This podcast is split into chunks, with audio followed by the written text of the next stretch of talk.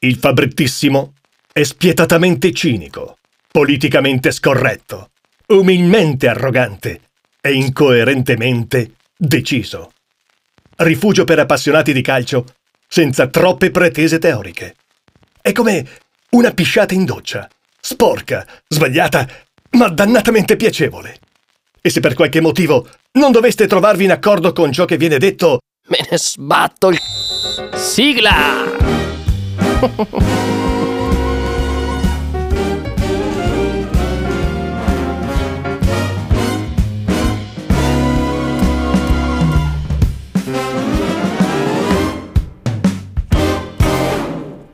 Eh, ci sarebbe tanto con cui iniziare il podcast. Avrei tanto da dire per iniziare il podcast. È stata una settimana senza senso, folle, da, da, da, manicomio. Ronaldo va via, Mbappé vicino al Real, i gironi di Champions e la Juve che perde in casa con l'Empoli. Si potrebbe parlare di tante cose e si potrebbe partire da una di queste cose, ma io voglio subito levarmi un sassolino dalla scarpa e parlare di sosta nazionali. La sosta nazionali è quella parentesi tra le prime due giornate e il resto del campionato che, se sei appassionato di calcio, ti lascia completamente vuoto. Eh, mi ricorda molto il paragrafo finale che il professore ti aveva detto di studiare a piacimento, ma poi l'interrogazione ti viene chiesto. È come sbattere il mignolino sullo spigolo. Una pallonata in faccia durante la preparazione atletica. Dopo tre mesi senza Serie A, ti fanno vedere due partite. È come corteggiare una ragazza per appunto tre mesi e poi ricevere un bacetto. Sai che poi arriva tutto il resto. Però siamo impazienti, vogliamo vedere calcio. È questa la pausa nazionali, è spietata, è meschina. È meschina perché non tiene conto dei sentimenti dei tifosi. Di quei tifosi che avrebbero voglia di vedere calcio e non queste amichevoli dove tutti tirano indietro un attimo la gamba perché poi si, si infortunano e fanno arrabbiare il club. Gli ultimi ad aggiungersi a questo coro sono Marotta, Allegri e Gravina, presidente della FIGC, no, non l'ultimo degli scemi. Basta sosta nazionali e soprattutto basta dopo solo due settimane dall'inizio. Giocatori infortunati, viaggi infiniti, cambi modulo e cambi tattici. E il pensiero va a tutti i fantallenatori che vedranno ritornare a casa i loro gioielli rotti in due. E anche un piccolo consiglio: durante l'anno aprite la finestra di mercato durante la sosta nazionali. Lo so, non è il massimo, ma è un modo per ingannare l'attesa. Riassuntone della giornata partendo dalla Lazio che stravince, quindi molto bene, ma ancora meglio Tiago Motta che conferma le mie sensazioni. Scarso da calciatore, ancora peggio da allenatore. Difesa horror dello Spezia Amian, che non è un farmaco per la schiena, ma uno dei difensori titolari dello Spezia, l'ho visto più in difficoltà di Variale con Zenga. Oh, che paura che mi fa Variale, guardi, sono qua che tremo. Capitolo Inter, molto bene l'Inter che vince ancora una cosa non mi spiego, non solo dell'Inter, ma in generale di tutte quante le squadre della Serie A. Perché ancora questa costruzione dal basso? Hai Geco davanti, è due metri di uomo. Ogni palla che può arrivare da quelle parti la può controllare tranquillamente. Non capisco perché ostinarsi con questa costruzione dal basso. Eh, risultato, il Verona aveva pareggiato la partita. Se non entra Correa a rimetterla a posto, l'Inter lascia due punti a Verona. Atalanta, Atalanta partita piuttosto lenta, infatti direi Atalenta. Mi scuso da subito con tutti. Proseguiamo invece con il Torino. Fiorentina-Torino eh, mi è rimasta impressa più che per la partita della Fiorentina per un commento del telecronista di Dazon che ha definito il Torino una possibile sorpresa del campionato. Non vedo per quale motivo, dato che fino a oggi, eh, che adesso il Torino ha chiuso qualche colpo, ma il Torino non aveva comprato nessuno e la squadra era veramente da retrocessione. Ora con eh, qualche innesto importante tipo Praet che io ho avuto tra l'altro nel fantacalcio di qualche anno fa ed è stato uomo chiave nella vittoria del mio fantacalcio, il Torino può sognare un attimino più in grande, ma la squadra per me rimane da metà classifica. Rimaniamo a Torino, sponda Juventus, confermo le ottime sensazioni sull'Empoli. Il risultato e la partita mi hanno ricordato molto un pareggio con il Frosinone, mi sembra di due o tre anni fa, con gol di Blanchard. La Juve è una squadra in costruzione e si ritroverà piano piano, nonostante manchi una punta, eh, ovviamente è andato via Cristiano Ronaldo, è arrivato Ken Kin, Ken, boh, vediamo cosa farà. La mia impressione è che non sia il giocatore adatto per sostituire Cristiano Ronaldo.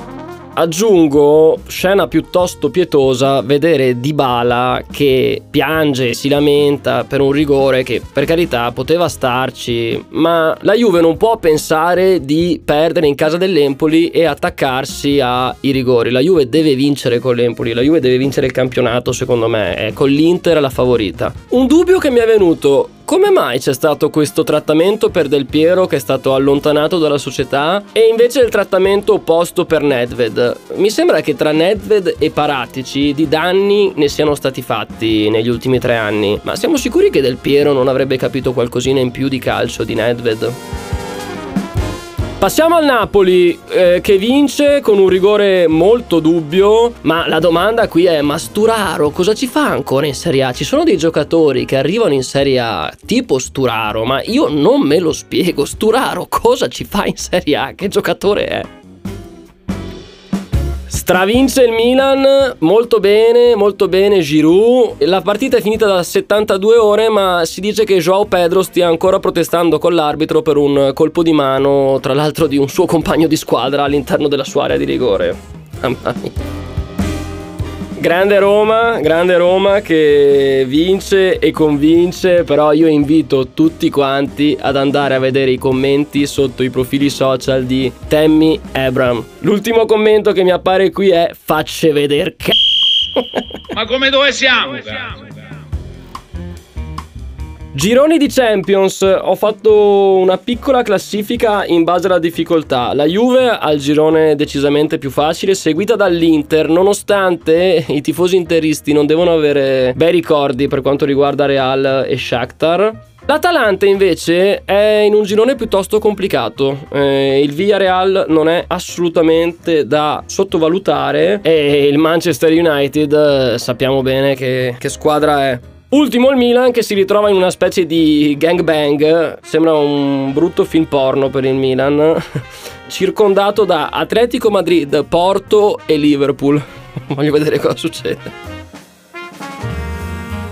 Potrebbe essere, potrebbe essere, potrebbe eh, capitolo essere. mercato. Potrebbe essere che Ronaldo non abbia gestito bene questo suo addio alla Juventus, soprattutto in termini social. Io mi chiedo, ma chi è il social media manager di Ronaldo che scrive grazie con due Z e tifo- tifosi con due S? Ma sei il, la persona più seguita su Instagram e probabilmente al mondo e ancora non sai scrivere grazie in italiano. Grazie!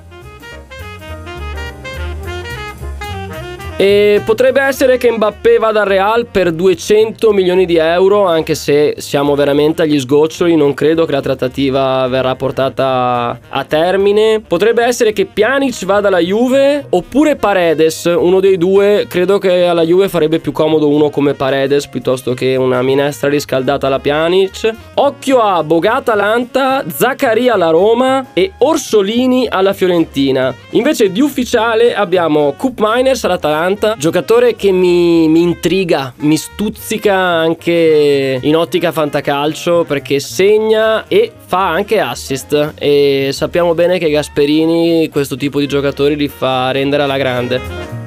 Mentre Anguissa, Anghissa, non so come si dica, al Napoli è ufficiale, giocatore dal grande dribbling, ottimo giocatore, forse anche per il fantacalcio. Quasi ufficiale Messias al Milan e invece ufficiale Bakayoko al Milan insieme ad Adli tra un anno.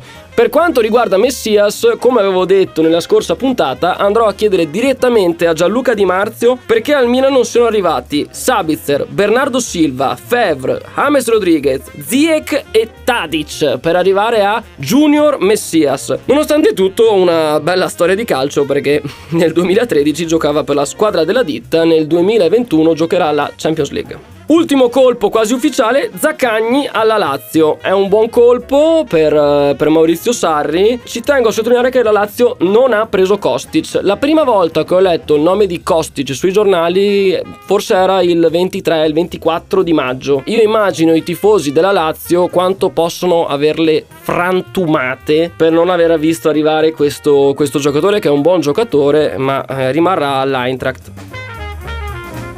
Piccola chiosa finale sul mercato. Volevo dire a tutti quelli che dicono l'Italia ha perso questi grandi campioni come Lukaku, come Ronaldo, come Donnarumma. Questa non è una sconfitta per l'Italia. Forse, anzi, io lo vedo come un'altra vittoria sull'Inghilterra. Sono venuti a prendersi dalla Premier il campionato che viene definito il più bello del mondo, il più veloce, il più forte e nulla da togliere a questo perché è vero. Però si sono venuti a prendere Lukaku dall'Inter, Ronaldo dalla Juve, Donnarumma dal Milan, ma all'Inter rimangono Barella e Bastoni. Alla Juve rimangono Chellini, Bonucci e Chiesa. Al Milan rimane Ibrahimovic, al Milan rimane Tomori, Kier, rimangono questi giocatori, l'ossatura rimane. Tante volte i grandi campioni è vero che ti fanno vincere le partite, ma i grandi gregari ti fanno vincere i campionati e lo abbiamo visto con la nostra Italia all'europeo che non aveva chissà quali fuoriclasse, ma ha vinto contro un'Inghilterra che nonostante i fuoriclasse li avesse, li ha lasciati in panchina perché voleva dare più un'idea di giocare da squadra e non di affidarsi ai singoli. Quindi i vari